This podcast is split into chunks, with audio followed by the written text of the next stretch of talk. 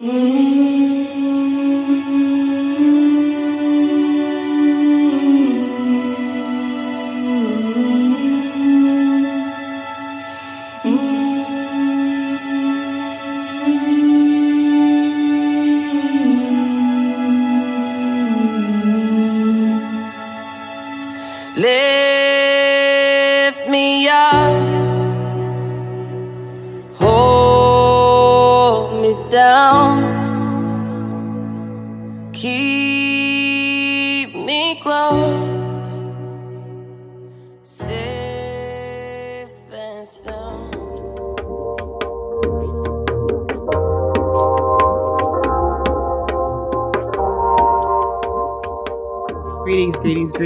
people, and welcome to Cat's Corner the podcast. I am your host, Mr. Cat Cat Okide, and I have some amazing guests for this episode. Yes, we are talking Wakanda Forever. Yes, we are talking Black Panther, creativity, critique. And yes, this is a place, this is a home of people who love Black Panther. So you're not going to hear too much bashing, although I'm sure that there's some valid things to be said. Mm-hmm. With that, I want to introduce the illustrious aunties and uncles that will be taking us through this conversation. Uh, these are very close friends of mine. Some you know, some you don't. So I'm going to start with the only brother in the room and let him do his thing. The good Bushhead Ed. Oh, hey. Greetings. Welcome to the show. What's up? How are you? I'm good. I'm so excited that you're here. Thank you for having me. Absolutely. So Eddie is a comic book master connoisseur. He knows these things. And I was like, we need to have somebody who's not just excited about the movie because we just love seeing beautiful black people on the screen. He actually has the depth of knowledge to talk us through some of the things that we might not understand. Oh, so thank you. I hope so. Yeah, you do. You I've seen your studio. You absolutely do. I have complete faith in you. Right. Um, Let's coming see. up again with the other, you know, my other auntie, my auntie sisters that run the world is the good Elise Perry. She is back. Hello, darling. Yeah. Here We're in, we're in her studio. This is why that sound is so crisp and clean. I'm very excited to be back in the studio. Crisp and clean, no caffeine. Oh goodness, yeah, it's gonna be shenanigans, y'all. Just get ready. And finally, rounding it out is my bestie, the woman with the unpopular opinion that you don't want to hear, but it's probably something you need to hear. That girl that tells you the truth, the mystic genius herself, Evelyn Bando. Hello. You see, and it's, you can tell that she's about to drop heat because she just gives you hello. That's just to warm you up. She gonna get spicy later, I promise. It's gonna So- be a problem. It's gonna be a problem. Spicy. we were talking about a certain spicy earlier. All right. So one of the reasons why I wanted to have this conversation is I've seen the movie once. I will probably go spend more money and see it again several times. But part of the thing that I've been discussing in terms of how we think about creativity is the contribution to the larger narrative. There's lots of think pieces out there. I've read a few. Most of them I've just decided to ignore because to be honest with you, I just want to enjoy what this is. So before we jump into like the nuts and bolts, what did you all think of the movie? Ed, I'm going to start with you.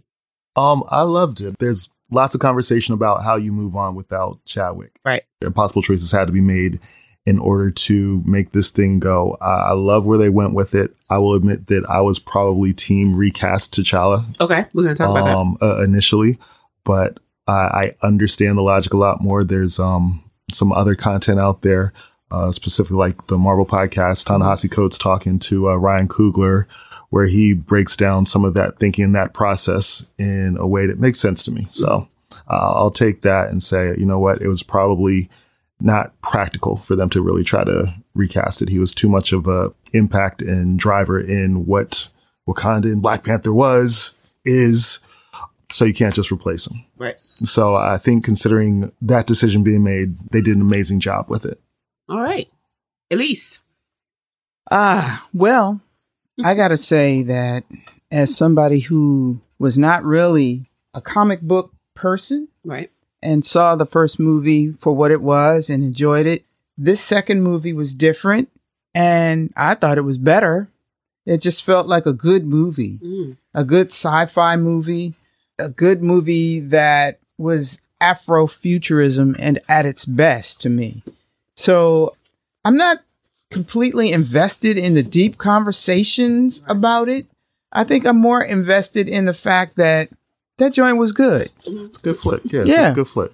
Yeah. Evelyn. Yeah, I think when did we go see it? A week ago, a couple Yeah. of weeks ago. You know, m- myself also not being a big comic head, but being familiar with the story, You know, I didn't give too much thought to it until I went to go see it. I wasn't too much in the conversation about whether they're going to recast or not recast. And I just remember watching the movie like this is just a good movie in, in my purview. Right. Um, this is just some incredible art making. This is, you know, I got water phobia. So the fact that people are filming in water and, you know, I mean, I saw this reel with Lupita talking about how I trained. How I train. Listen, And I'm like- everybody's going to be training and, and then I was like, well, maybe I need to also do that to, to heal my phobias with being in deep water with Yeah. weights and holding my breath and being an empath and and just feeling beyond things whatever and someone who observes things probably more deeper than I need to. You know, it also occurred to me like this can just be entertainment, right? It doesn't have to be some massive statement about the state of the world and hearing some of the the people's criticism I understand the place where it comes because if you compare, you know, the first movie and the second, the first movie was this empowering type of thing where, you know, Wakanda is this nation that is un, untouched, that is, you know, not today colonizers, right? It gave all these one liners that empowered folks, apparently. right. And then in this particular movie, I think there's levels, you know, that people aren't comfortable with. One, you're not getting the zingers, you know, that there isn't a, a focused enemy that we all know, right? Mhm. There's this uncomfortable tension. And then it's also dealing with some very uncomfortable things, which is grief and Mhm. collective grief and trauma. And in the real world, you know, we're not even having conversations about our own collective grief and trauma that we're dealing with. So I think people are probably triggered in ways they don't understand and can't put words to. And then people are just doing too much. It's, it was a well done movie. You take all the bullshit out of it, and it was just a well done movie, in my view. Right. Okay. And I should say, and we'll put this in the description, there will be spoilers. So if you have not seen the movie, I'm going to warn you now to not continue from this point on. So as a creative, as a black creative, the thing that I completely love about what is happening with this, and as someone who's been watching the Marvel movies in a real, like, I'm committed to them. I'm not going to lie. I did not like Galaxy of the Guardians. I still don't get them. But in terms of They watching the other things, the first time you see uh, Black Panther is in Winter Soldier, right? Or is it um, Civil War? Civil War. Civil Civil War. War. in Civil War. And the way that we see Chadwick show up in that is so incredibly powerful that it's it's just undeniable that okay, whatever y'all do with this, you're gonna have to bring the heat because there's no way you can have this brother jumping from places and doing all these things and you know it was just an amazing display and someone that that you could tell had really thought very clearly about what Black Panther was going to be about in the description, I'm also going to put a link to a podcast that Ed mentioned at the top of the show. If you go back and you listen to that first episode uh, for Wakanda Forever, Ta-Nehisi Coates is the host. It is really important that you listen to what Ryan, Ryan Coogler is saying because one of the things he reveals is how integral Chadwick Boseman was not only to the character but to the world that we eventually get in the first Black Panther. And so, as a Black creative, I just love the fact that there is something very unapologetic in Ryan Coogler's approach. He's Oakland. He mm-hmm. don't code switch when he talks. Accent is thick. Accent is thick. He tells you this is what I'm doing. It's right. I mean, he mm. gives it to you. And we need that kind of transparency in the space. And it also makes me wonder, like when you all, cause you're all creatives in your own way. Critique is a very harsh thing. It can be a really stressful thing as a creative in terms of what do I put out there? How much do I share? How much do I keep to myself? You know, when I create this thing, do I really want everybody to see it? Because then I have to hear everybody's comments. And so I wonder for you as creatives, what a project like this does for you. Because I don't think I'm the only one that's part of what's moving me is not just the movie, it's that this is black creativity on a massive scale. Yeah. Yeah, no, it's hundreds of millions of dollars into Mhm. it, and uh, it's backed by Disney. Yeah. Like, yo, it's Disney money going into this black creativity, right.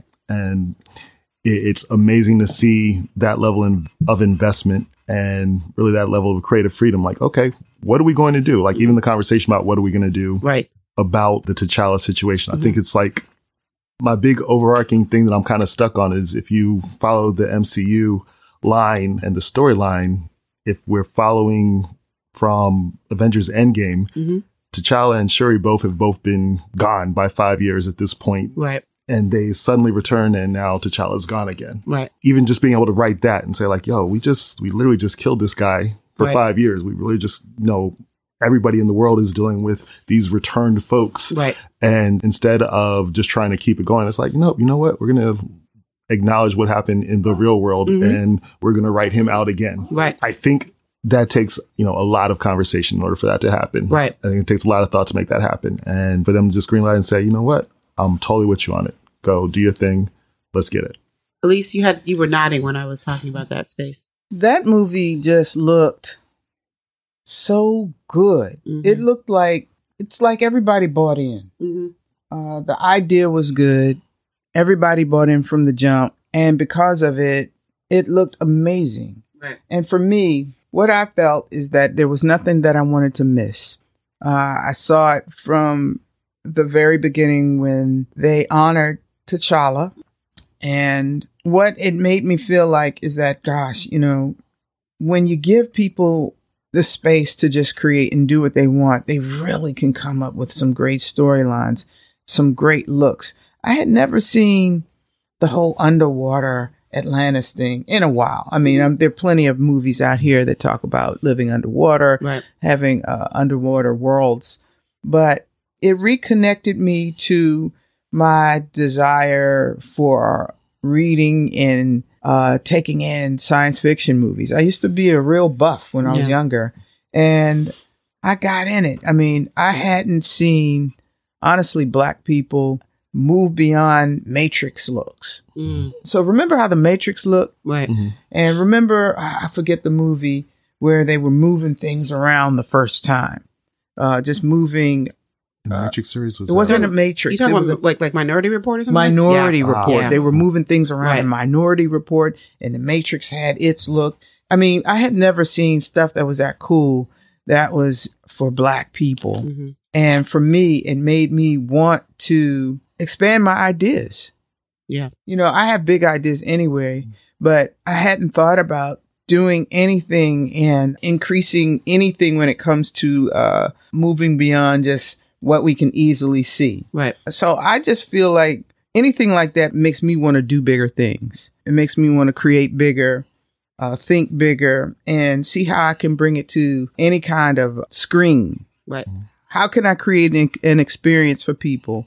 Can they touch it? Can they feel it? Can they smell it? That's what I like. I, I liked about it. It just made me want to do things. It's honestly, and I know it's different, but it's the same thing I feel every time I watch Queen Sugar. Oh, okay. Mhm. In what way? Queen Sugar, it makes me want to show how humans feel. It like- I mean, we always see somebody who looks beautiful. We always see somebody who does something cool, but Queen Sugar from the very beginning, it looked warm. Everything had a landscape. Right. So we have beautiful landscapes. We have beautiful people. They dug into how people felt about things. So we do have Perry the dog in the studio with us, and he is lit right now. He's, so he's very lit. And I had to grab him like I, by the hoodie, like I you grabbed know. him like somebody mama. so cute. And I'm just like trying not to play with him. you can laugh. That's And, uh, hilarious. We have children and dogs in here, so that's all good. But the reality is, is that when you see people create life on screen, and you're a creator too, it's just like, man, I'm gonna do that. Yeah. And so the richness they gave Ava, someone was gave Ava the room to do something big and do something special. And so she did it. And it looked good and people love it. They either love it or they hate it, but I love it. And I'm sad that this is the last uh, season. Right. Um, but it's just, it, I had the same feeling with Wakanda Forever because they just used all that technology and they got they got in it and it looked great and it made me stay engaged Mhm. completely. Mhm. Um, everything that the princess was doing. I mean, come on. What she was creating and her beads and her earrings, that was her communication device. Mhm. That kind of stuff I really like. Uh, you know, I nerded out on that. so. We're gonna come back to that because you're raising some really interesting points. At least, I mean, Evelyn, what about you? I think for me, you know, because I'm in this interesting period of transition in my life in terms of like, what do I want to do with my energy and my life force? Yeah.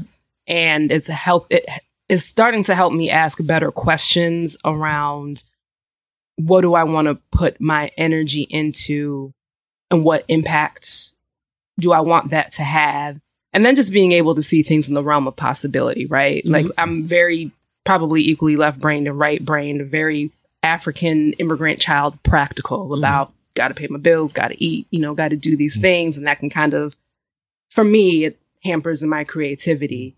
And I think looking at Wakanda Forever and just the incredibleness that went into that, the entirety of the world building, the cohesion and the attention to detail, and just this ability to create this world and introduce a new part of the world Mhm.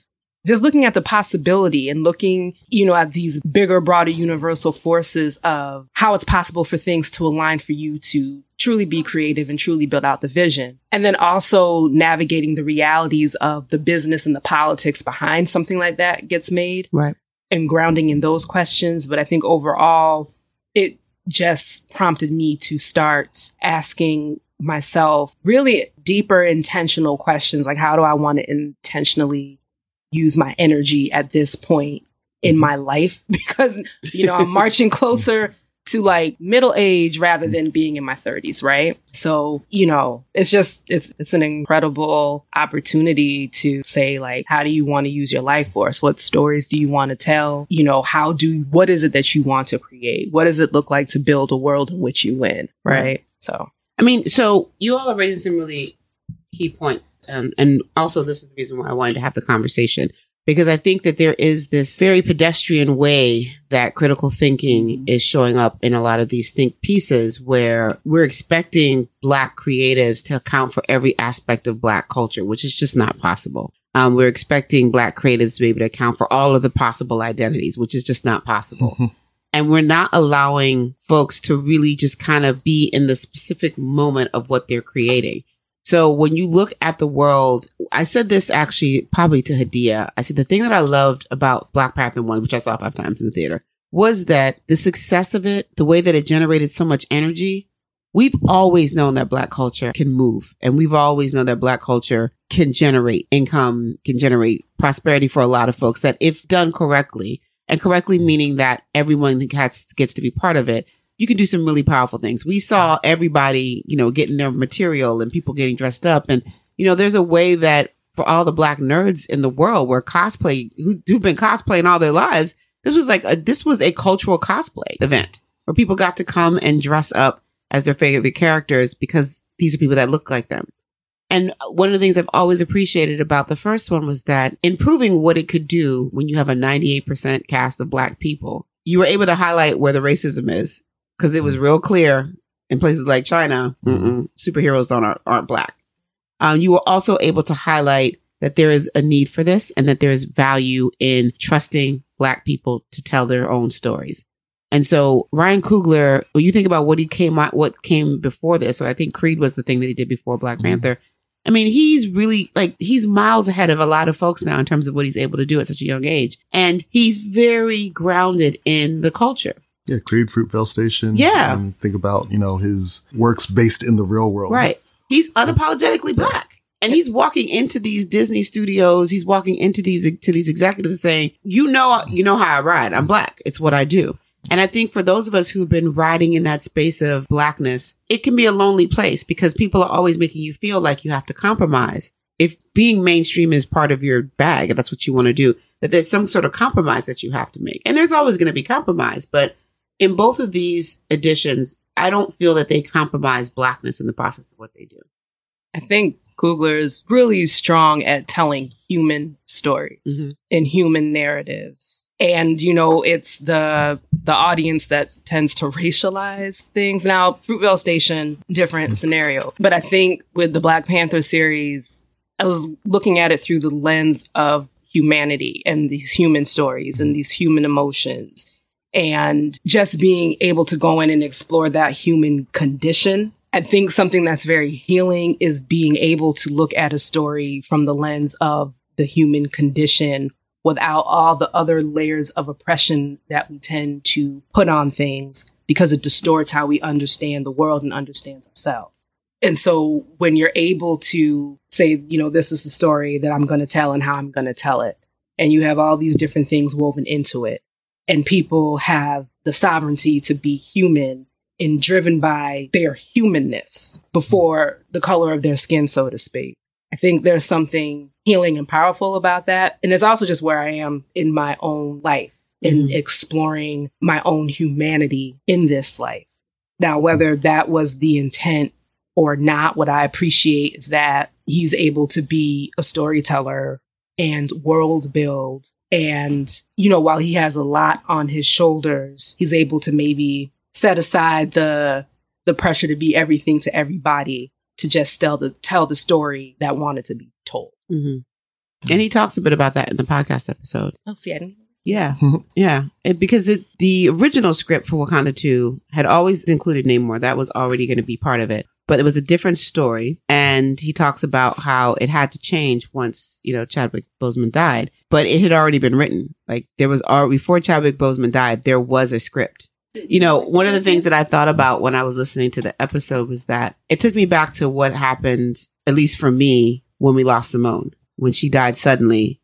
And this question around what does your creativity look like when you're dealing in this grief space was really, it was hard. It was hard to figure out. Like, I didn't want to do anything. Mm. You know, I didn't want to do anything. And then even thinking about her legacy and how we can make sure that the legacy of what she leaves behind doesn't die. There was, there was all this internalized, no one was putting pressure on me, but I definitely felt a sense of pressure like, okay, what do we do? How do we make this happen? What, you know, how do we continue this? And being able to listen to the podcast, I didn't have a pressing multi-million dollar film on my shoulders to try mm-hmm. to, you know, navigate or a pandemic on top of that. but there is a moment in your creative life where grief will sometimes like shut down everything about what you're trying to do. And the piece of grief being kind of a, the storyline, like being the thread of the storyline, I thought was particularly important. And you said something, Evelyn, at the top of this that there is a collective grief that we have not acknowledged as societies. It was a, a, a million and some change people left this earth as a result of COVID In the U.S. Alone. In the US alone. There is also the tertiary folks who die for a variety of reasons, whether because as a result of the lockdown they can't, you know, get their medicine or what there there's a lot of people that have died in the past 2 years. Mhm. And we as a society have not spent nearly any time like having to to process that. And so the grief thread for me was really important. And there was something very super black about making a decision not to recast right away and to just let's sit in the grief. I thought that was really powerful. And I wondered what you all thought about that. I thought a lot about that. I am still grieving. And and it's been, let's see, it is 2022. Yes. It has been almost 10 years since my dad passed and about 5 since my mom passed. And there's certain things I haven't been able to move past easily. We're sitting in this lovely home and there's things that still need to be changed and moved. And there's still a lot of immobility Mm. That I'm moving past. And yeah, there here it is for the world. There's still a lot of immobility that I know that's part of me moving through this grief process.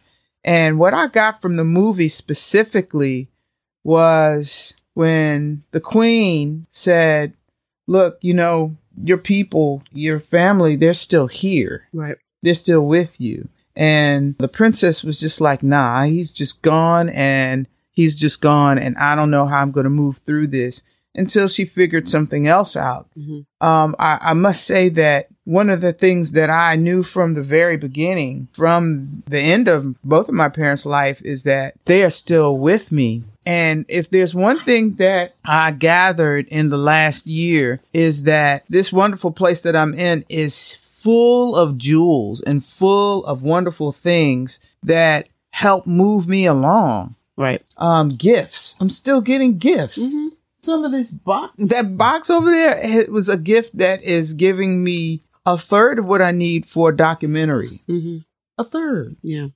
so all i can say is that that's a truth that was reinforced in that movie basically grief is it's healing if you allow it um you have to do it and that movie really reminded me in two or three times in the movie when you know all of the losses that they dealt with in the movie how you have to let that death be a part of your living since you're still here And it was powerful. It was a powerful reminder. And as a creative, you do get stuck. Mhm. You get stuck. You have to get unstuck. You know, it's it's not continuous either. Right. It is not continuous. You know, I might be open. I'm like, oh, I'm rolling. I'm pow, pow, pow. And then you go home or you go somewhere else or you watch something on IG and you don't feel like you don't feel like you're flowing. Right. So Definitely That- think yeah. like ambiguous grief and ambiguous loss is a thing that we don't talk a lot about. Yeah. And that those are psychological terms. There is, you know, a thing for that where it's like depending on what has happened, if you don't actively grieve and kind of mark an ending to your grief, you'll just be in this interesting space where you can't get Ooh. anything done. right. So, Mm. you know, one thing for me, like, I will Google and heal because I'm like, what is going on? And I think, you know, since January 2020, Mhm. with Simone's transition and then like my dad's stuff and all this other stuff, I've definitely been in a place of ambiguous grief, ambiguous loss. Like, Right. my creativity, is, I'm like, it doesn't exist It does. um, you know, I'm like, it's just gone. I don't know what happened. I don't want to do anything. And I think one thing that the movie kind of reminded me of is just the ritual of grieving and bringing, like symbolically bringing things to a close when they did the Mhm. funeral pyre Yeah. for the cloth to sim, you know, to cleanse the fire, to move the things Mm-hmm. to kind of implant into your subconscious mind like okay this period of grief you know it can end like in ghanaian culture you know there's a whole one week and then one year type of thing there's an active grieving ritual and it reminded me of that like okay you know i need there's just some things that i need to actively grieve and bring to Mm-hmm. a close Mm. Do we know how to do that? I mean, it's, It's so many people part of our talk about culture. vessel emptying, you know, getting new vessels, having, I heard that in the service today, uh, but getting new vessels so that you can fill them. You know, everybody has a trick. You know, everybody has a, a way of clearing pain. See, I don't think everybody does. Oh, th- but they do, but they, they don't work for everybody. It's like you have a way, you have a way, you have a way. And that works for that person and that person and that person. And the other people are still figuring out. Struggling to figure it out. But how it works thing, for though. them. Society, maybe indigenously, ancestrally understand that, but let's even look at how in the US, the message wasn't collective grief, let's do a ritual and honor and then move forward. It was, we're just going to get back to work. We're just going to pretend it doesn't happen. Yeah. You work certain jobs, you don't have bereavement leave. Right. You, they literally will ask you to work if one of your loved ones die. You got to choose between your job and grieving. And I think one of the important takeaways that's even coming to mind now is that I don't know. I think particularly with the entire, you know, Wakanda Forever team, they honored their grief in a way. And I don't know that this movie could be anything other than what it was Right. in the honoring of Mhm. that grief. I think that if they didn't honor their grief, the movie wouldn't have been as good or as powerful, and people still would have been calling it trash even more so. I, mean, I think they said as much. Uh, you know, the, the the same podcast we keep referring back to. I think he says as much that you know, if we had tried to go a different way with this, you kind of lose the verisimilitude of trying to be in that space. Right. That as much as you could try to maybe put someone else in that role and have them do try to do the role, Angela and Lupita and Danai and, and everybody else involved in that, like and the crew and the cast, none of these people could really invest in it the same way Right. if, if you're trying to do it with with somebody else. So you got to give yourself that that time. And so again, I think it's one of those things where where they're looking at it, making that decision that we got to acknowledge his passing. We got to write Right. out T'Challa. You know, we need to honor Chadwick, who's been such a steward for this brand, Mhm. that he was involved with this Wakanda space before anybody else in Right. this project was involved with it. When he Right. was hired for uh, Civil War, Right. you know, he was the only one thinking about Wakanda. When they hired him to play that role, you know, he's having conversations with the Marvel folks, like, what does Wakanda look like? What does it sound like? Is- he's having all these conversations. So he's, he's just way too important to that to do without. So I, I think you're right. There, there's no other way they could have done this movie without going in that direction. right, because a bunch of people, it would have been some quiet quitting on the set. I mean, I mean, if you think about Mm. why, from a, a work perspective or a societal perspective, we are where we are, it is some it is some sinister shit for us to have literally gone through a plague, which is still out there doing Still something. out there doing this. And the message is fuck your grief, we gotta get this economy back on track. get get back to work. yeah. and so then you're wondering why people don't have energy to give you. So last night, Io and I went to check out an art exhibition because, you know, he's my shadow. We just roll together. That's what we do. Pumpkin number 10. And pumpkin number 10, for those who don't know, is eight. And he's obsessed with Michael Jackson. and he's slightly obsessed with death. So he's always asking questions in the car about age. And he said something that was kind of shady. He, he didn't realize he was being shady, but I was like, I'm not 70 years old. Like, I don't understand what the, you know, what the problem is. And I don't know why it happened when it did, but on the way to the exhibition, where I'm supposed to help out, volunteer, and like be all excited, he asks me, he makes a comment about how we were driving by a particular neighborhood. He was like, Oh, yeah, mommy looked at a house in this neighborhood. I was like, Oh, man, imagine what would have happened if you had bought a house over here. You could ride your bikes to our house. It would be a whole thing. So we were just talking. And I mentioned to him that he's like, Well, I would love to live near, closer to you, you know, and in fact, you know, when I get older, I'm going to live next to you, da da da. So, you know, he loves Auntie. Auntie loves him.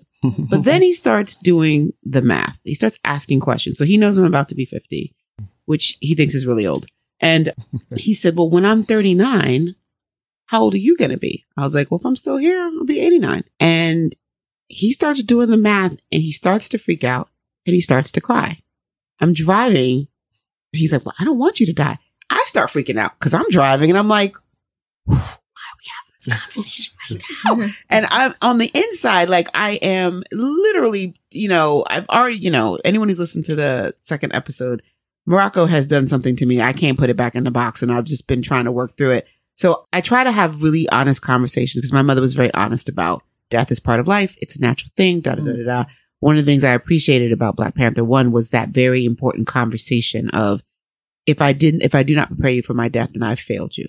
So I and I talk about this all the time, you know, and I was like, look, when I'm one of the ancestors, you'll know it's me because, you know, Auntie likes to wear nice things that smell good. So you, when you see that nice, mm-hmm. when you, when you smell that, that aroma, you'll know it's me. So we've been, to- we've talked about this. Y'all, when he started talking about, like, he was like, I don't want you to die. I was literally trying to manage a car, mm-hmm. which is stick shift, and blurry tears and trying to drive through them. It was a mess. It was a mess because when we, you know, when we think about, particularly as Black people, how we have found ways to make peace with death by talking about ancestral worship and it being a transition. It's not the end and really ho- holding that space. There's still a very visceral pain that comes with the cleaving when a vessel no longer exists on this plane. And the thing that I appreciated most about Shuri's response to the deaths in her family was the anger. Cause that is something that I've had to, that I've struggled with for most, like when Sophie died, when my mom died, like there's anger has been a big part of how I get stuck. I get stuck at angry. Mm. Like it's, I still haven't properly, in my opinion, processed Simone dying. I've just been angry. and at some point, I just had to be like, your blood pressure is too high. You have to find a way, like hit something, go yell at a tree, but you got to get this out of you. But anger has been the place that I've been. And what I appreciated about her response was there are moments where, with everything that we believe and everything that we know, sometimes it's not enough. You know, sometimes it's just not enough. So I'm sitting there in the parking lot, freaking out, trying to calm him down, trying to calm myself down because, you know, I don't want to leave my, I don't want to leave this kid. I don't want to leave, you know, I like, I know the earth is a ghetto, but I, I kind of like being here and I really enjoy the mm-hmm. relationships that we have. So I was like, you know, I said, this is why these moments are important and we have to just love each other. There's nothing is promised. I said, but I promise you, I'm going to be here as long as I can. I was like, I'm taking care of myself. I'm, I'm eating healthy. I plan on being here a long time. Da da da da da. And so don't worry. But if I do go, I will always be with you. And me, we're at that age where we have to think about that. Mhm. So that was the other piece. It's like, Mm. I've been, One, one wrong step out the bed. and Right. it could yeah, you know, we, you know, ouch. we have lost people that are our age and younger and slightly older. And so there was a moment for me where I was like, cause you know, with, when you don't, sometimes when you don't have children, your mortality, that conversation hits a bit differently. It's a bit different, I think, for people who don't have children. And this kid is my nephew's son. Like he doesn't even like me referring to him as my nephew. He actually is offended by that now. Mhm. And so I'm sitting in the parking lot looking at him, squatting down, like, listen, no matter what, I'm always going to be there. But having to have that conversation was immensely, it was powerful. I was a little shook. And at the same time, you know, for everything that we know, sometimes it's not enough. Human. Mm-hmm. and it doesn't take away the pain and the very real emotion of it. Right. It just it just doesn't. And I think there's a way that sometimes we can use our tools and things to bypass what it is and I think that that the anger is important.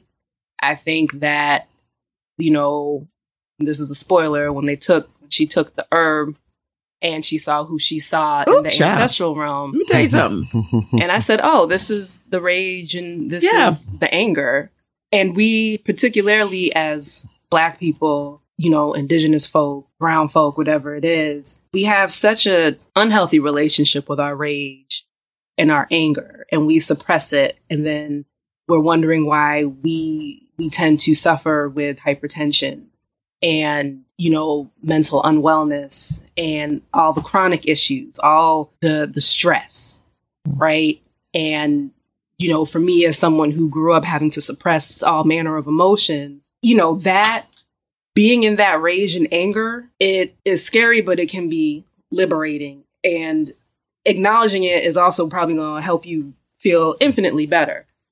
And so i think it was important that the movie touched on the transformative power of anger and rage and then also what happens when it goes unchecked and Mhm. then you have power and you have access to power. Now you can go and get some vengeance but then what does that do? So i think you know shout out to whoever was doing the storyboarding for the movie because the right. level of consistency in filling the story and making sure that there weren't any obvious gaps in the storytelling Mhm. right was very important from the you know when who was it my jabari boyfriend you know was M'Baku. like M'Baku was like you know what, what, what, does, what does He's your heart yeah. tell you right Yeah. what does your heart tell you and then the scene on the beach where you know black panther and you know my underwater boyfriend Namor. namor. Hmm were battling and it comes to that critical scene and you know my dukes comes from the astral plane and it's like you know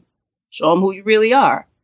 Because there was a part in the movie where she said what did she say? The only person who knew my heart is no longer with me. Hmm and then you get to that scene towards the end and the person who knows the heart comes through and is like show them who you are Right. and in that heart language, so to speak, it was enough to create a yielding and a little bit of an uneasy alliance, Mhm. which opened the door for you know, number three, number four, maybe number five. Maybe number five. You Whatever know. becomes of that. Well, I mean, when we think about the storyline and the way that they are navigating, we're seeing Wakanda change. The other thing that we're seeing is like, I mean, when we talk about Wakandans, I say this all the time, which irritates people, but Wakandans aren't black. Mhm. They're Wakandans. And so, okay, at least you're giving me this look. This, this, what do you, th- what are you thinking about that? I mean, they're pretty black to me. Well, I mean- I think They haven't been through all the black things. Right. So they're racially, they're technically lowercase blacks, not in like a negative way, but for me, they do not have the same level of understanding of what it means to be black in the world because they have isolated themselves. Mm-hmm. They've been And- unconquered. Right. They've been unconquered. They They're not traumatized. they're not traumatized in the same way. Their identity doesn't come from Okay. the layers of trauma. Right. And so I think that they're arrogant as hell. Like, let's be honest, there's an arrogance that comes with Very. Wakandans. Mm-hmm. that is, you know, and, and there have been conscious decisions made not to get involved in other stuff. So there is an understanding for me, like as much as I love what it looks like, I'm very clear that Wakandans aren't black. And there was a line in the movie where it was that Okoye was like, when they're talking about the vibranium hitting more than one place. Right. Right. And she said something like, well, but what of all the fables? What of all the tales? Mhm. You know, it's like the entirety of our legends, our everything that this Our whole, whole thing mythology. is built Right, off of right, Right. right. is happening.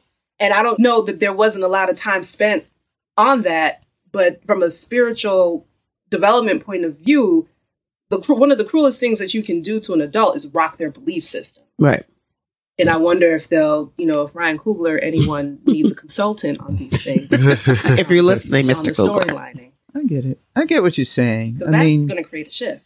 so we're redefining black as we know it Mhm. here in America. We're redefining that a little bit. Lord knows we don't need another definition, We do not. but I get what you're saying. Yeah, I mean, so but- without redefining, I get what you're saying. Right. And, I- and I'm not even trying to, def- when I say that, it's tongue in cheek, but it's also meant to shake us out of this, this weird place where, because some of the, uh, so-called thought pieces are operating from a perspective that Wakandans are black. They are not, which is why they can be friends with the CIA, which is why they can make decisions. I'm not going to side with you, people who came from the water, who don't try to draw my people and, you know, who tried to strong arm me into being friends with you. You got us in trouble because people think that, you know, we did the thing that you did. You know, it's funny you say that because the CIA, the U.S. does not treat Wakandans like they're black. This, this, Mhm. see, now you're picking up what I'm putting You're down. absolutely correct. They don't treat them. I don't know. I don't know how that Marvel system. You said Marvel. Marvel. I don't know how those Marvel Americans. Marvel. I don't Marvel. You got an accent on it. I don't, know how those Marvel Americans treated black Americans in the Marvel world. Mhm. It's pretty similar. I, I, you can ask Killmonger. Well, yeah, okay. So can you, Ah, g- there g- you give go. us because There you go. Thank Killmonger's storyline in the comic, as I understand it, you do get to see what happens to him after his father is killed. Like his his Mhm. rage and his anger is justified to a certain extent. he's black. But, but also comes from the fact that, as he's saying in the first movie, you know, all this stuff was happening to your, your African brethren, Right. and y'all just Y'all just sat on the door. sidelines, Right. Oh. didn't get involved, Right, didn't look out for us in any way, shape, or form, Right. and y'all just sat under your cover right, and flourished. right. So wait, So- wait, wait, wait, wait. So Wakandans aren't Africans either. Well, they're in No, the they're African they're, they're continent. Africans, so they're they They're on the they continent. they're on the continent Geographically, Right. geographically, but they make a decision collectively to insulate, insulate themselves. So while they are bringing this vibranium into technology, and you know, fifth graders are out here coming out the womb knowing how to do calculus, the Mhm. world around them the whole rest of the African continent is still being It's- it's pillaged. suffering. and, and shuffling. Ah, and it, and Mhm. it, it speaks to this really interesting dynamic of when you don't have the weight of trauma, who you're able to become and what you're able to create as a result. And yeah, I think there's a place I want to go, but I don't have the words for it yet. Though. I mean, you see it in Shuri and Riri. Mhm. So Riri's this brilliant black girl going to MIT Mhm. who's got the hustle, you know, do the white boys work for him and all this other stuff so that she can maintain her, so she can do her thing. right. She's got this dusty studio. You know, she's, you know, she's, she's brilliant, but doesn't have the resources that she can fully just focus on the things that she wants to focus on, Mhm, which is, mhm. and there's a moment within the film where Shuri looks like she has met like her, her little sister or something. spirit, yeah. There's, there's her spirit animal or something. And there is this excitement a- on seeing someone who, who, who looks like her and also has the same sort of scientific mind. Right. So, but there's a, there's a decided difference. And what's also interesting to me, this is where Wakanda's arrogance comes in. Y'all notice how ain't no black Americans or anybody else going to Wakanda? Yeah. You, you met, okay, go back to the scene where they, they ambush her in her, in her dorm room. She's like, y'all coming to get me? I get to go hang. I get to meet the queen. Da da da da. That scene was important to me because what it said to me is that while Wakanda has come out and said, "Hey, we exist," right. y'all ain't allowed to come. Yeah, there's there's still There's no visas. resources, Right. right? I mean, you know, you all talk about the holes or the lack of holes in the story. I think that's a hole. I don't think it's a hole. I, I mean, it's- where is her it's a- mother? it's a purposeful. it's, a, it's a purposeful. Do you scene. know- Riri's mother? Who, Yeah, whose mother Talking about talking Riri's mama. Yeah, I, there's no way. Right. You sound like girl- Shonda talking about Lando Calrissian. Like, where is his mama? He came from a black woman. Where- Where is his family? I'm saying, Yeah. that, that she had a whole family that sent her black behind to MIT, and they're But remember She's like, that. "Where's my baby? She's under the water." But wait a What are minute. you Do you? talking Well, wait a minute. Remember, she did ask if she could call her mom Okay. in the movie. She does say that. what did they say? They never I- answered the question. didn't answer I think they were busy Whole- trying to get her out of there. Yeah, because she's like, "Can I call my mom before I leave?" She's like, "We got to go now." And remember, And they're gonna say, "You can go to Wakanda, girl." well, they were trying to save her, and and this is the thing where I think the black, you know, when I say that thing about Wakanda's not being black, I think is interesting because it's because she's black that they make a decision to protect her at the same time. Mhm. Because remember, Namor was like, "Yo, I'm gonna need the name and the number of the person out here doing these Uh, I things, plan on killing this. right? Because I'm going to kill this person." They were like, mm, "No, we know she's black now. No, we're not gonna let you do that." And she's assigned. Mm. And some more. I think they decided. I think I agree. They decided to keep her. Mhm. But I think we're writing a sto- a new story saying, well, because she's black, we're gonna keep her. I think that they're see. This is okay. So what I Mr. Coogler, if need. listen, but the thing is this: I think what has happened is It wasn't until they saw her though. right. It wasn't until they when- saw her Like this child? that looks like us. Right. They're making a decision. So this new generation is making a decision that their got you. ancestors didn't make. Because they said, go find this scientist that's Right. making this so that, you mm. know, you can turn her over so we can kill her. Right. Right. And remember, Right. the, the spirit of basically, Killmonger much, yeah. is with Shuri in her heart. and so, because remember from the first movie, there was all this, this the, that whole conversation around.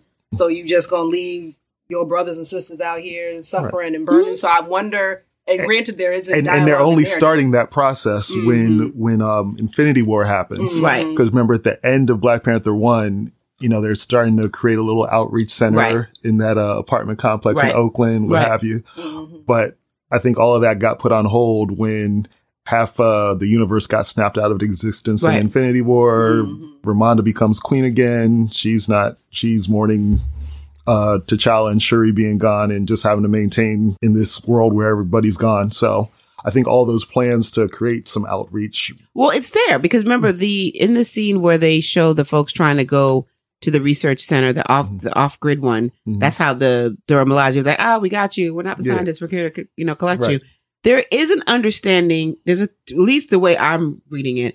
There is a through line between T'Challa's envision of resource centers. If we give these kids resources, we can do things that way. But it's a very clear understanding. Y'all can't come to Wakanda. Yes, we'll, we'll set up some some spaces. We're gonna set in up some satellites. Right. we got some places in Haiti. You got this place in Right. Oakland. Right. You know, So okay. you gonna because yeah, if you yeah. come, yeah. you're gonna bring the outside world and all the things with it and we trying to keep you know keep our peace and so i think it, it speaks to that that human nature of um protecting what you got and and I, I don't know it's this interesting ethical question that i know it's make believe and fantasy and all that but life imitates art imitates life or whatever however they say it you know if i was put in that type of position right This is a question, yeah. you know what would i do realistically Mhm. And depending on the day and time of the week, it it changes. It has to connect for me, or else I don't. I don't like it anymore. Okay, okay. Talk, all right, Uh, talk to uh, us, Auntie. What do you? No, I, you know, I'm, I'm I'm listening to your dot connection here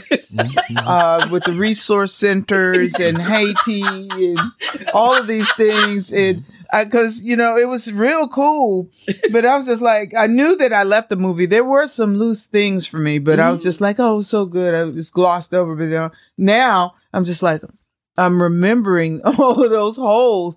And you all are plugging them, so I'm happy. But they have to be plugged. They just don't make plugged, sense. or else this is another kitty mean- movie, and I'm mad because um, Disney Plus is they're Hey. setting up. You know, they're setting up a uh, yeah, they're setting up Ironheart series. movie. Yeah, They're, setting gonna- up a yeah. movie to explain Riri some more. So I think Mhm. we're gonna have some more of that. we need that. Um, And I think Where's- that what where's are the, the Midnight? Angels are also going to get a series. Midnight Angels, yeah. Yeah. So all of these things are happening. I think, uh, honestly, the biggest hole in the movie to me, I thought was the the way they mourn T'Challa after he's dying. It's actually after he's dying the second time. Like Right. Mm. he's barely been back and Right. he's gone again. So Right. is the you've already missed him for five years. Right. You know, there's this sort of sentimentality to that that I'm not sure would be there if someone had already been gone for five years, came back for five minutes, and then is gone again. Well, we're and they really that didn't deal with Yeah. and they also didn't deal with you know what what happened in that time in between how did uh wakanda carry on Mm. without t'challa without Right. shuri with What just was going on right. in the world yeah with the snap? so it, it I mean, I feel like there should be a whole thing dedicated to life after the snap because that in itself is it's it's rife with all kinds of suggestions. But what we do see is Mbaku is on the council, yes he's got more involved and he's who I think is the real MVP, not just because he's fine.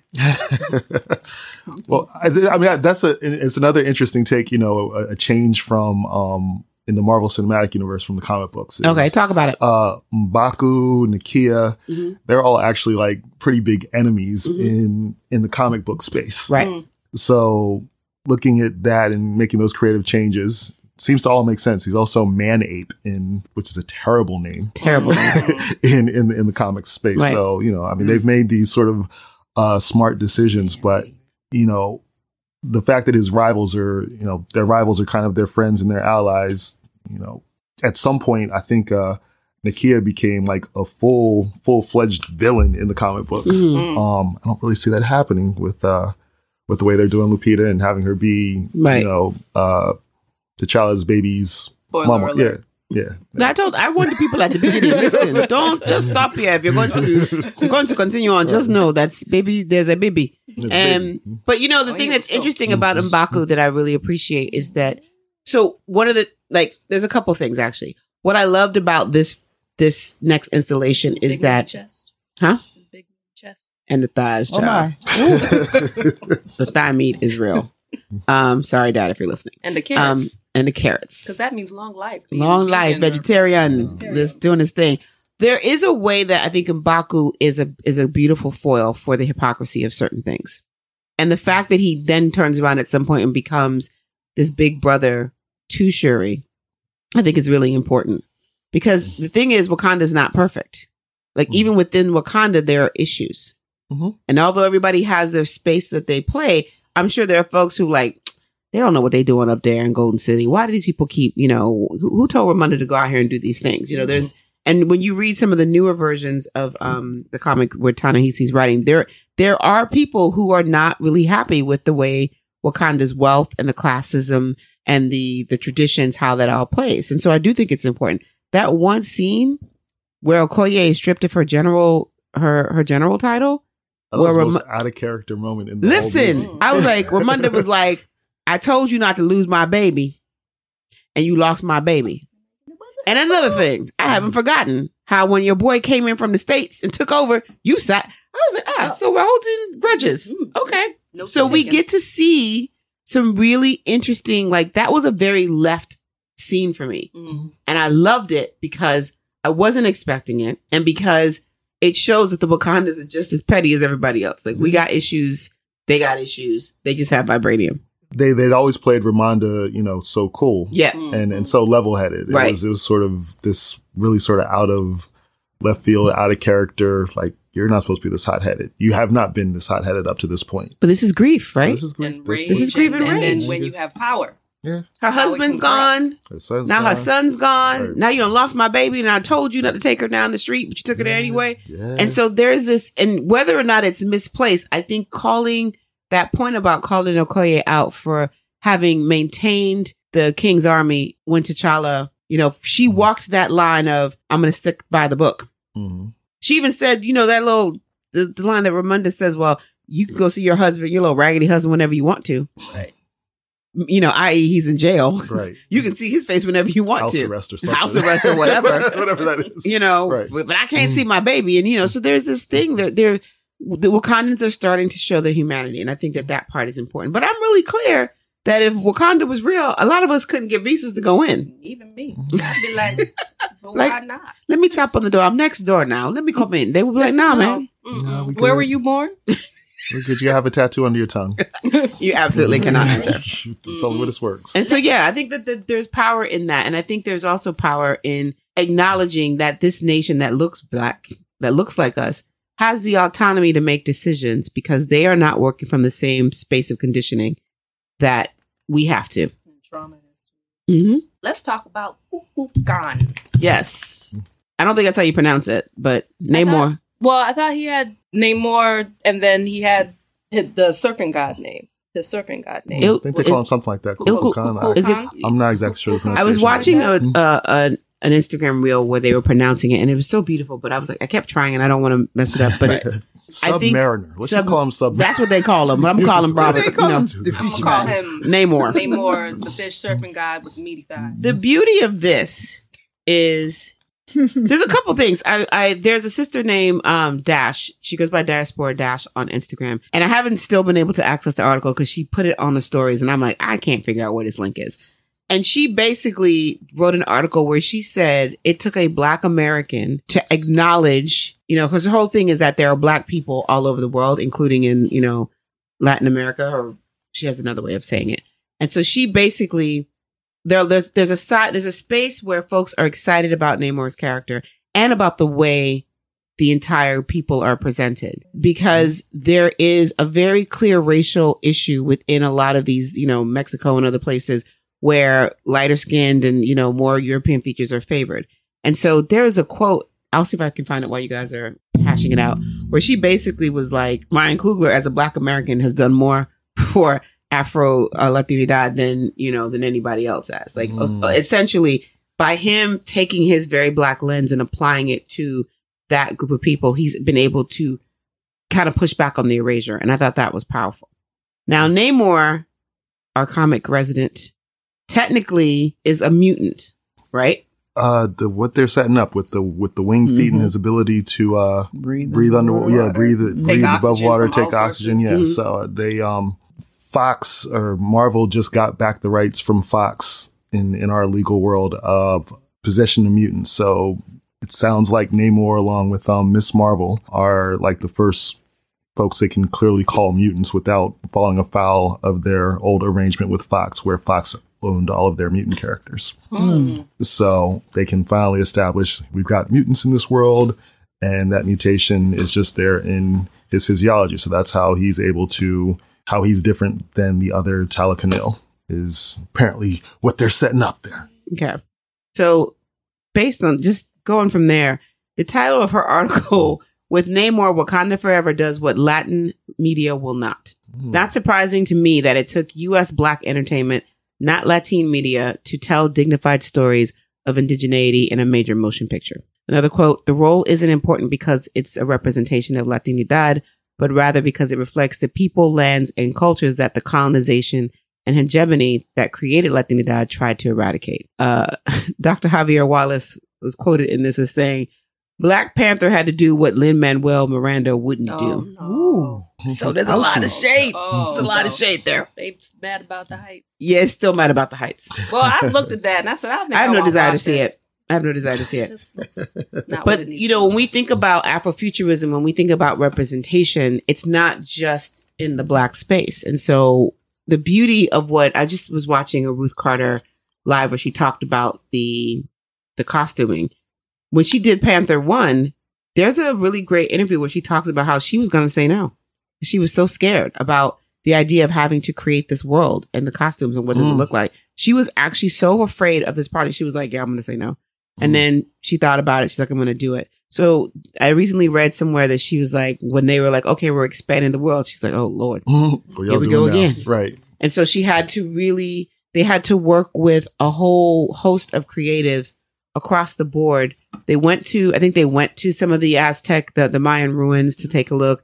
They looked at some of the artwork and the sculptures and they, you know, even the greeting that they use within that community, that was all created as part of this The world world they're building. building. Mhm. It wasn't there initially, apparently, but the brother who plays Namor, him and his Tina, cat, yeah, Tenoch Huerta. yeah, uh, they they actually did some research and they came to him and said, "Well, the Wakandans have a salute. We think our people should have a salute," Mm. and that's where That's where that from. that comes from. And so this movie is bringing together two well two large groupings of folks that often don't you know intersect unless you know there's there is a relationship there. And so I think the beauty of what can happen next means that it opens the door for larger major motion pictures to have larger senses of representation.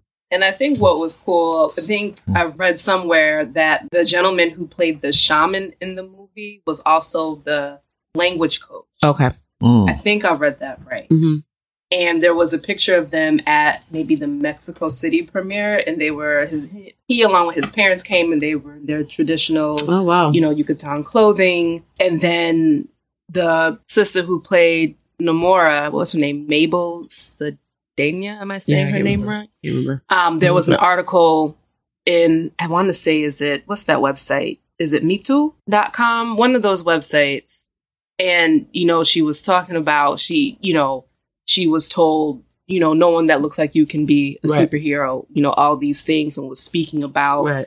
the just how much this movie and this opportunity meant. He was a badass in the movie. Absolutely. I said, what's your workout routine? Can I say something? Go ahead and say this something. is very interesting. So we're talking about Wakanda Forever. And we're talking about how Ruth Carter was uh, hesitant to put all of that special something on all of the the costuming in the first movie and the second movie. She went a couple of steps over Mhm. just with the futuristic looks and blah blah blah blah. Can we talk about Jabari? Yes. Because Jabari and Jabari just texted me. what? Oh, really? Just text me, I and I was it. just like, "Wow, here he is." He talking about, "I'm coming to pick up my uh, speaker." Uh, he left a speaker over here. So But- Jabari Exum. Yes, Jabari Ex- Exum, drummer extraordinaire. hmm He definitely brought something extra to that movie. That I think there was a level of authentic that he brought that only um, was present be- because of his relationship with Chadwick. Right. Mhm. they're friends. And I think that right there has brought probably the most humble person to give the most authentic representation of anything African that they probably initiated in that movie. hmm He's just so nobody says too much. He just shows up as the man's bestie or good good friend and brings so much to the movie and just comes back home, puts his drum on his back and and just chills with So- his new SAG card. With his new? SAG card, right? So, You know. so Jabari X when the first one came out, um, Nina Bruton and I were doing a podcast, something in regards to randomness, and we interviewed him. I need to go find that that interview because it says was hello, by the way. hey Jabari, Mhm. and so Jabari and Chad met at Howard. Mm-hmm. It was like little brother, big brother situation. Jabari Exum is a drummer. He's an actor, playwright. Uh, him and his and Baye Harrell, who were partners, human prophets, like amazing. Jabari's always been down for everything, down for family, down for community. You know, he used to do this thing called Congo Square. So at the Pookie's Gallery that um, Mhm. Munch would do, Yeah. he would have like everybody's CD for sale. Like just really like if Wakanda was a person, it's Jabari. And when I interviewed him when the first Panther came out, one of the things that happened was that Chad invited him to come down and he started using the drum as part of his workouts. Mhm. Mm-hmm. So when he would do the, you know, the fight scenes, we do the workouts, Jabari would play the drum. So in a lot of ways, Jabari was like his griot, in my opinion. Mm-hmm. And I think I might have said that in the in the episode. And so he would he would use the drums to help him sleep. He would use the drums to help him wake. Like it was a whole there was this understanding.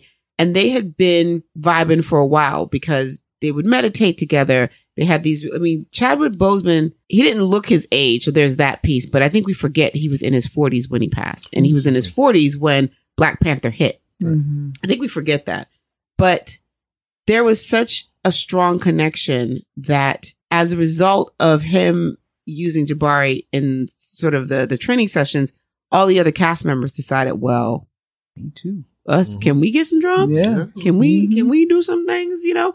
And so he slowly, just from the strength of being humble and authentic, gets pulled into this family. And everyone remembers the first Panther where, you know, if you don't know who we're talking about, we're talking about the brother when they had the first Panther premiere, when Chadwick Boseman steps out of the limo, there's a drummer who's doing a drum call and doing a blessing. That's Jabari Exum. So he's in Wakanda forever this time. Um, he was part, he was considered part of the family. So when it was time to film, he was brought out.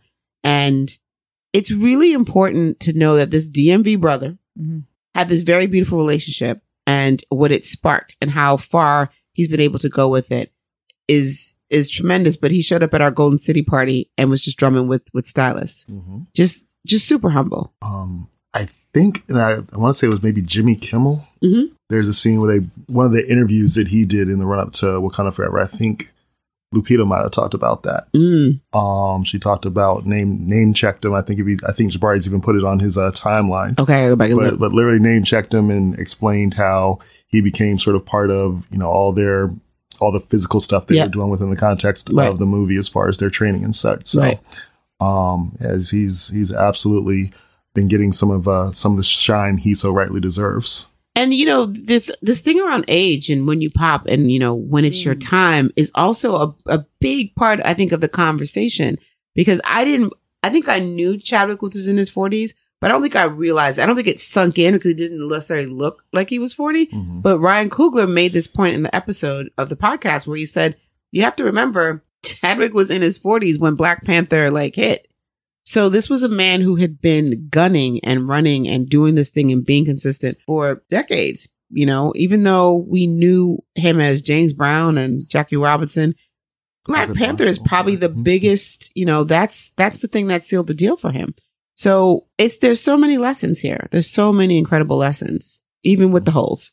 With the holes. Even with the holes. Even with the holes. Um, is it worth a shout out that you know as much as the first Black Panther movie was you know focused on T'Challa and you know his his amazing team of ladies that supported him. Yes. The second movie turns its focus to those women. That This- was my this next show part, yes. is all about. Yes. Which is why I think some people hated it.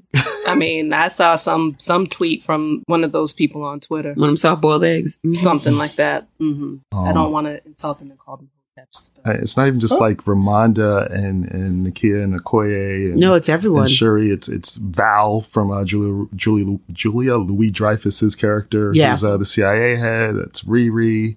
Um, so even like you know Ram- Namora, all these folks that they brought in Mhm. from from even these other worlds outside of Wakanda. It's sort of like um, women are definitely running the world in this movie. Well, and here's the thing that I appreciate about um, Ryan Coogler, because even in the first one, the way the women showed up was really, really important and powerful.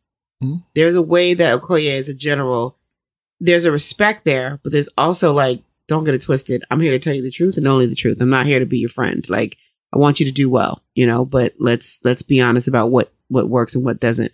And there is, you know, w- when you hear certain folks talk about the relationship between men and women, particularly on the continent, there's always this romanticization of what it looked like. And there's always, well, you know, the Europeans came in and they changed things. I was like, well, it's a damn I mean, it, it ain't. yes it- and but no. yeah, I mean, if if y'all were doing this for 400 years, how did this little, you know, two year stint of whiteness all of a sudden y'all just upend everything? But we're not going to talk about that right now.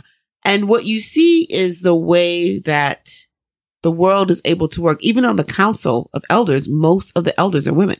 Mhm. I don't know if anybody noticed that. I did. Yeah, most of the elders are women. And there's this huge understanding that women are a very big part of the decision making.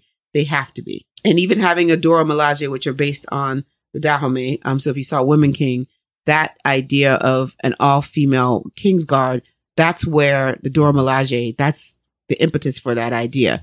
Um, you see the women operating on all levels though. That's the part I appreciate. You know, you have the science, you have the culture, you have the ritual, but you also have the warrior, you have the leadership. So you're seeing women be fully realized human beings. So shout out to Ryan Coogler and the team for that, because I think that that's, I don't know that in the way that the original comics were written, where that was obvious. And I know that in the Ta-Nehisi Coates version, the women are very prevalent, um, throughout, but the way that they show up here is one of the reasons why I think I really enjoyed the movie. And I think one of the reasons why for people who don't like it or had issues, that's part of the Or other issue. beef. hmm I just think people just like to be on the other side of anything that is popular.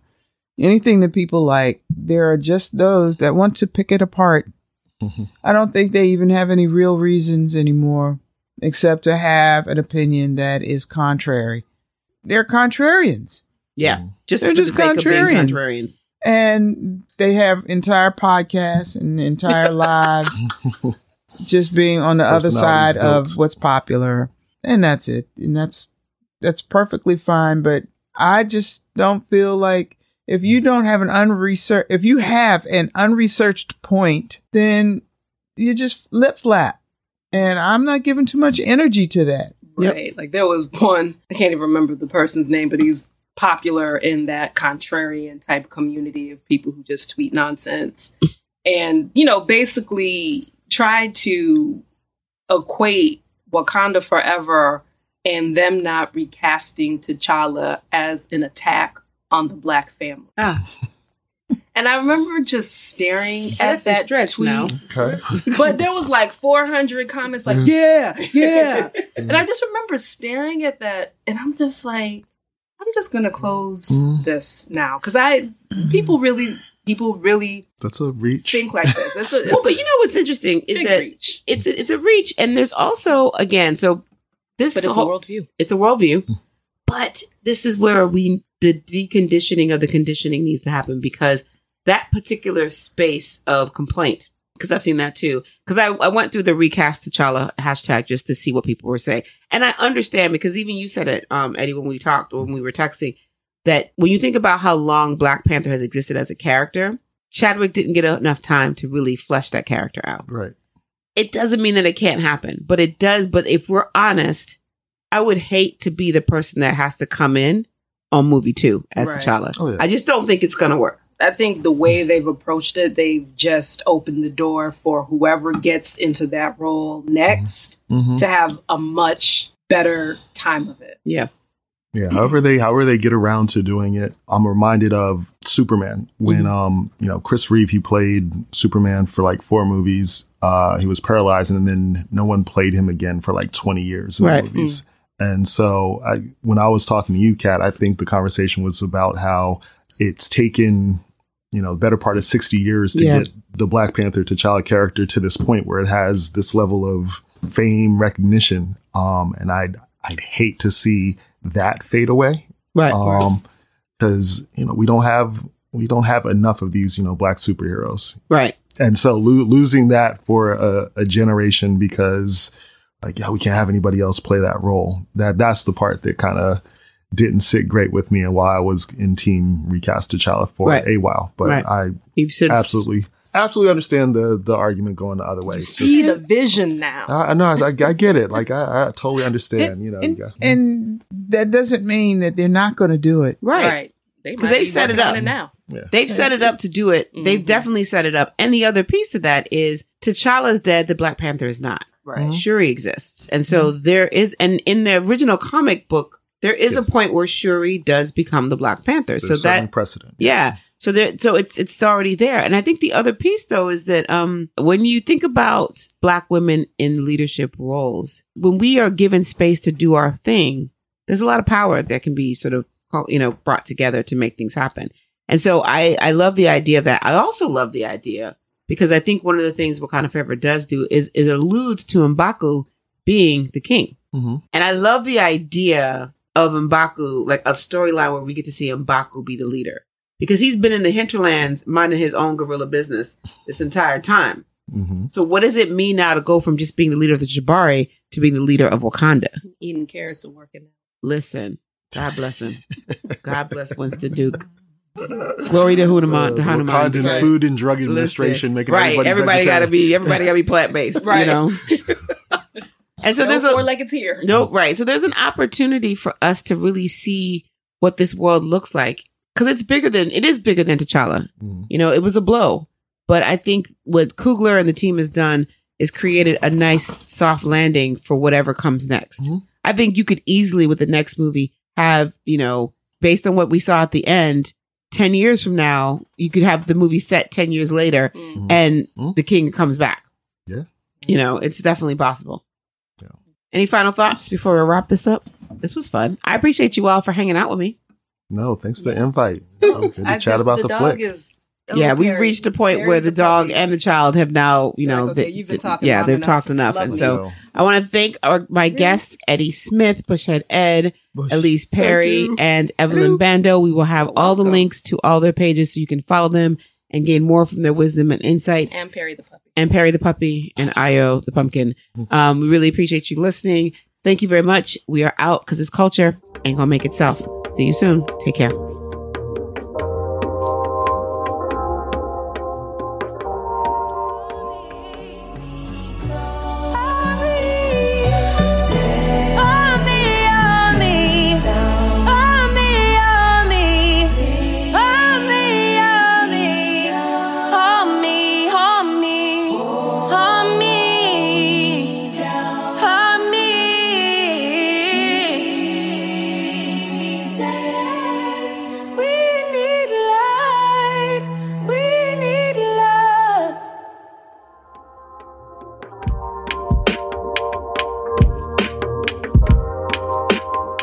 You for listening. It means a lot to me.